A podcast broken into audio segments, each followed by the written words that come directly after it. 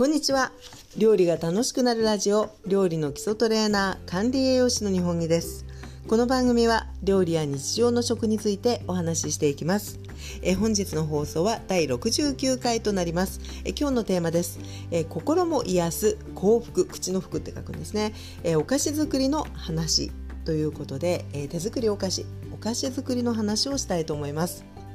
え先日ですね、え先週ぐらいに私ねシュークリームを久しぶりに作ったんですね。で、えその時にあのシュー生地であのシューを作ったことのある方は分かると思うんですけれども、えー、卵のねあの入り加減によって結構膨らみって違ったりするんですよね。割とこうしっかり卵を吸ってくれるとあの作り方ね後でちょっとだけご紹介していきたいと思うので今ねあのあこんな感じなんだって聞いていただけるといいんですが、えー、卵をねあの吸えば吸うほどというかある程度吸うとあのすごくこう膨らみがやっぱり期待できるんですけど、えー、まず作った時にあ今日はそんなに吸わないなっていう感じだったんですね。で焼いてみますとまああのもちろん膨らんであの失敗ではないんですけれども少しこう食べた時に皮が厚めで香りはいいんですよね。パリッともしてますし。ただ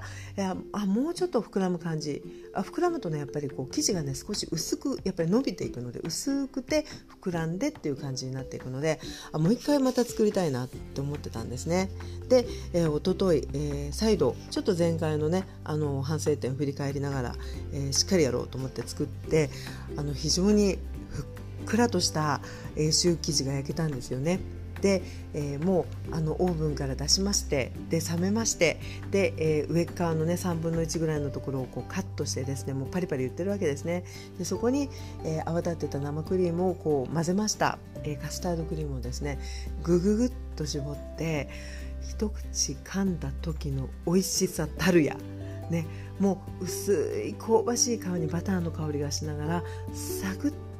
てした中にクリームがこうたっぷり収まっているっていうねでこういう感じはやっぱり手作りならではなあの美味しさだなとねちょっとひとしきり感動してしまったわけなんですね。でお菓子屋さんもねあのもちろん美味しいですよ美味しいんですけれども結構あの市販のシュークリームとかねお菓子屋さんも注文してからクリーム詰めてくださるお店もありますが結構もう最初から入っていてそれはそれで美味しいんですけれども本当にこう焼きたての皮とあのクリームを合わせて食べられるっていうのがねなかなかやっぱりあの自家製ならではの幸せなんじゃないかなということでね改めてお菓子作りいいなって思ったことがねまず一つあったんですよね。でもう一つが、えー、実家の方にねあの遠距離で、あの お料理をあの週に1回ぐらい送ったりしてるんですけれどもその中にねやっぱりこうバリエーションを持たせるためにちょっとおやつ的なお菓子的なものを入れるんですけれども、まあえー、煮豆入れたりとかねあの売ってるお菓子入れたりすることもあるんですけれども今回は、えー、ロールケーキをね入れてみたんですよね。でまああの素朴な本当にあのスポンジを、えーシート状に焼いてそこにこう生クリームを塗って巻いただけっていうね。で生クリームもそんなにたっぷり詰めてないんですよ。結構あのぎゅうぎゅうにあの詰めたりあの箱詰めしたりするのでまあまあ本当にくっつく程度くっつく程度なんですけれどもあの入れてみたんですよね。そうしたら実家から電話かかってきましてね家族から。であ素朴でねすごい美味しかった。あの売ってるのとやっぱりこうなんていうのかな。売ってるふわふわ感と違うなんていうの？素朴な感じがね久しぶりに食べてすごい美味しいなと思ったよ。っていうようなあの連絡をくれたりするんですね。でそういったことをあの聞いてもあ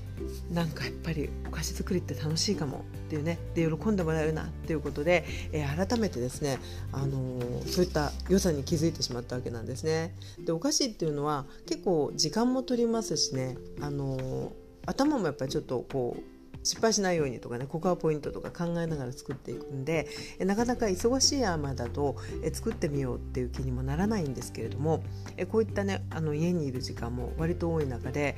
作ってるとねあの出来上がるものが美味しくっていいっていうのもありますしあともう一つは作業そのものがね割とこうリフレッシュ効果があるというかその、えー、お菓子を作るっていうことにね集中するので結構ね作り終わった時にね頭がすっきりしてたりするんですです。私の場合はね。なのでなかなかね、あのー、楽しくあの作作れる状況であればあのとってもいい本当にリフレッシュ趣味になるんじゃないかなっていうふうにも思いました。でえここでですねえ少しあのシュークリームのシューの話をさせていただきたいと思うんですね。先ほどえ1回目はね膨らみちょっと控えめ2回目はすごく膨らんで皮も薄めてパリッとっていう話をしたんですけれども、え、シュークリームっていうのはねあの本当に一番最初に考えた人はもう素晴らしいなと思うんですけれどもなかなかねあのなんていうのかなこう混ぜて焼いたらこんな感じになるだろうっていう想像を超えたえ材料とそれから出来上がりのギャップが大きいあのとてもこうちょっとこう科学もね入りつつ、え食品科学的な部分もあってあの楽しいお菓子なんですよね。で、えー、作ったことのある方もいらっしゃると思うし初めての方もいらっしゃると思うので、えー、材料とねあのこんな風に作りますっていうのを少しご紹介していきたいと思うんですね。え、材料なんですけれども、え薄力粉それからバターそして水で水だけでもいいしその水の半分を牛乳に変えてもいいんですよねで牛乳が入るとあの焼いた時のね焼き色がもう少しつく。あのちょっとよりしっかり色がついてえ風味がねあのやっぱり何ていうのかなより香ばしいと言いますか。個人的にはねあの水だけでも美味しいですけれども牛乳半分ぐらい入れるのもあのすごく好きなあの風味香りなんですね。で、えー、あとはね塩一つまみそれから、えー、その後にね溶き卵を加えていくっていうことなんです。とてもねシンプルな材料で出来上がっていくんですよね。でまず、えー、作ろうと思ったら、え粉をふるっておく。そして、えー、バターもですね例えば 40g とか 50g とか作る時は、えー、その一塊で50とか40よりはできればね 10g ずつぐらいあの正確に測る必要はないんですよその一個一個はねですけどトータルの、あのー、計量をしたら 50g とかって測ったらそれをね4等分とかに切っておく方が、あのー、その後ね作業がしやすかったりします。で、えー、鍋に、えバターと水分水または水と牛乳を入れますね。そして火にかけていくんです。でこの時の鍋っていうのもとても大切で、えー、薄手と薄いねこうペラッとした軽い鍋ではなくてできればねちょっとこう持った時に重みのある感じの鍋の方が、その後ねすごくこう作業が上手にできるんですよね。熱のこう何て言うんですかねあの保ち方がねすごくこう安定してるんですよ。で入れてって火にかける。で沸騰してきた。そしたらそこで、えー、ひとつまみの塩を加えてで火を一旦止めるんですね。そこにふるっておいた粉をバサッと入れてでそこでこうあの木べらで練っていくんですね。で練っていきまして、えー、だんだんこうひとまとまりになってくるんですよね。その乾いてる粉があのバターをこうバターが溶けたあの湯水にを吸ってすごくこうブルンとした感じにこう膨らんでくるんですけれどもそれをこう練りながらねまず一塊にしていくんですね。で一塊になったところで再度点火をして、えー、弱火、うん、とろ火に近くてもいいと思うんですけれどもそれでもうずっと練りながら練り練って転がして練って転がしてってしていくとだんだんその一塊になったシューの生地の水分が飛んでいくんですよね。で、えー、2分ぐらいですかねまあ、2分ぐらい2分ぐらいで転がしていくとあの薄いこう小麦粉の膜が鍋底にこう張ってくる感じになるんですね。でそれもこう絶えずこう取りながらですね。膜が出来上がっても取りながらぐらいな感じに練っていってあでもうっすらついてきたなっていうぐらいになりましたら火を止めまして。で、えー、レシピは人によってはあの別のボウルに移す場合もあるんですけど私はねあの固く絞った濡れ布巾の上に一旦その熱々の鍋をこう置いて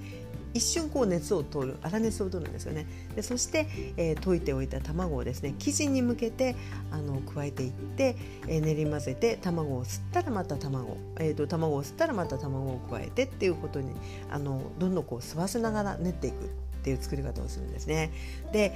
あそろそろいいかなっていうのが、まあ、レシピにねあの卵の分量書いてあると思うのでその付近に来るとあそろそろかなっていう感じになるんですけれどもヘラで、えー、そのこう卵を吸ってちょっとこう何て言うのかなあのもったりとした感じの生地をこうたっぷりすくってですねすくってヘラの上に生地が乗ってる。それをね90度に傾けた時に落ちるんですけどね生地がポトンと落ちるんですけどその落ちた後が木べらからね三角形状にねあのなんて言うのかな生地がこう残るぐらい。あのなんていうのかなブチッと切れた感じだと硬すぎるしあとはねつるんとこう伸び伸びすぎる感じだと少し緩めなんですけれども、えー、緩めにすぎるとね膨らまないんですよ。なので、えーと、すくって落とした時にこう三角がシュッとできるぐらいの感じになるとあのちょうどいいっていう感じなんですね。であとは、えー、あれば絞り出し袋。なければもうスプーンとかで構わないので、えー、もうクッキングシートを敷いた、えー、オーブン皿にあの間隔を置いてですねあの置いて絞ったり置いたりしていくわけですね。で絞った場合っていうのはこう結構生地がしっかりしてるのであの角が立つような感じで絞り口からこう角が立つような感じで残りますのでそのピンと立った角をあの指に水を軽くつけてですねこう押さえてあげる、ね、押さえてってあげてえでその後あのたっぷりの霧を吹いてあげる。霧吹きで吹いてあげてであとは余熱をしておいたオーブンで焼いていく。っていうね、えー、そんな感じの、あのー、作り方なんですよ。でこれでうまく焼けますと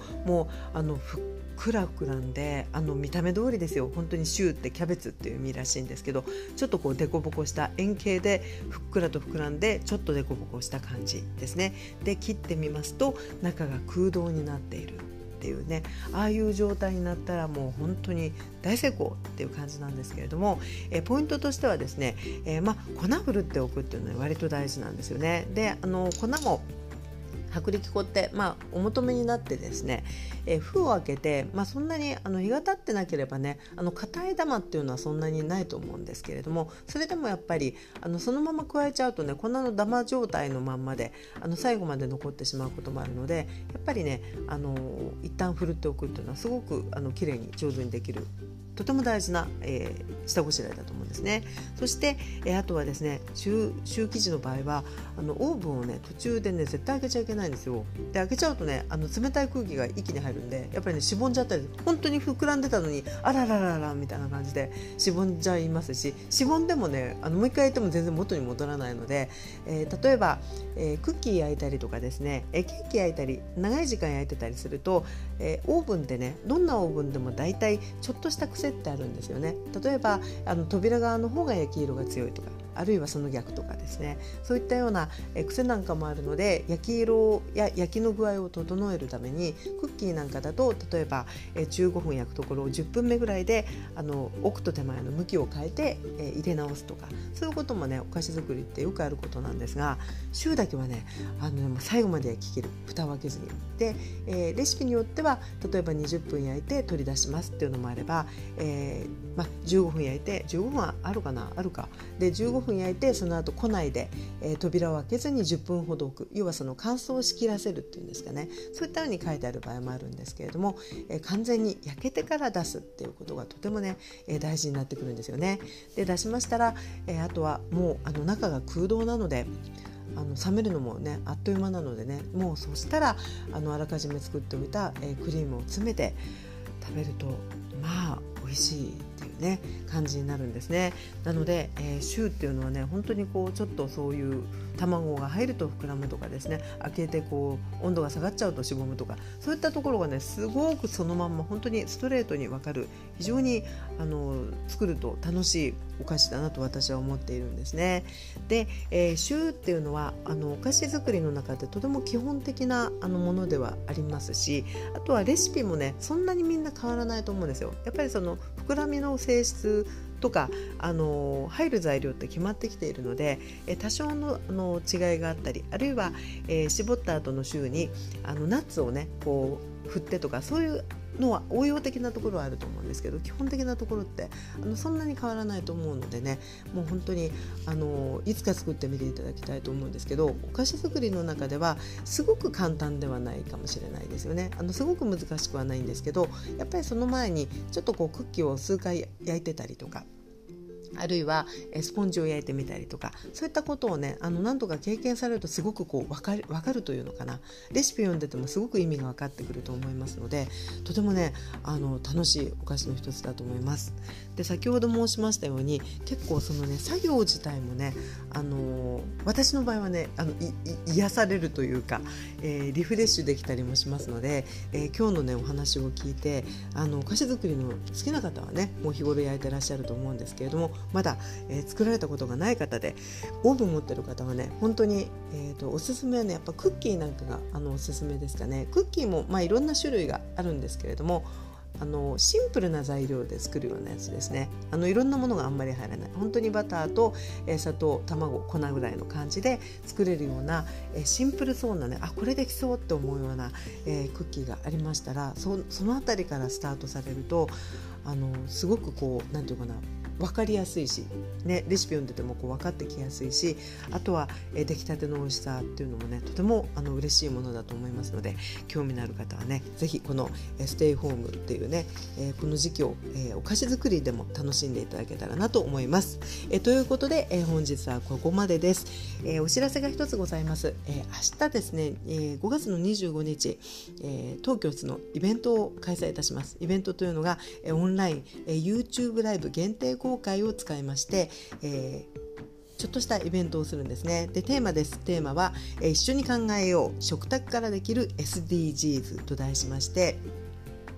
えー、もうあの食べ残しを減らそうとかね聞いたことがあると思うんですけれども、まあ、冷蔵庫の中身をすっきりさせながら、えー、美味しく食べながら、えー、SDGs っていうものにね関わっていこうっていうようなそんな内容になります。でもう一つが、えー、フェアトレード月間って言いまして5月はねフェアトレードについて、あのー、広めようっていう月間でもありますので、えー、フェアトレードのお話も少し皆さんと共有したいと思います、えー、一緒に考えるね、えー、イベントですしあとは、えー、YouTube ライブなのでそんなにあのなんていうのかな最初 Zoom の方が皆さんとあの会話ができていいかなと思ったんですけどやっぱテーマがテーマでねあの全く知らない方にも参加していただきたいんで Zoom って言っちゃうとなんか当てられそうとかねあの思われるあの生徒さんも時々いらっしゃったりするので、えそういったことも含めてですねもう気軽に気楽にお茶を片手に、え参加いただけるね、え、初めて知りますっていうことがあるかもしれないんですけどもねそれでも楽しんでいただければなということで、ー、イベントをあの開催する予定がございます。明日25日の夜8時から YouTube ライブ。でこちらは、えー、限定公開となりますのでお申し込みの方に、えー、URL をお知らせしてご参加いただくっていう。で費用はかかりませんのでもし興味がございましたら、えー、ぜひ、えー、ご参加ください。で概要については、えー、この放送終了後、えー、概要欄に、えー、ご案内の、えー、URL を貼っておきますので、えー、ぜひ興味のある方ご覧ください。ということで、えー、それではまたお耳にかかりましょう。お相手は料理の基礎トレーナー管理栄養士の日本木でございました。それでは失礼いたします。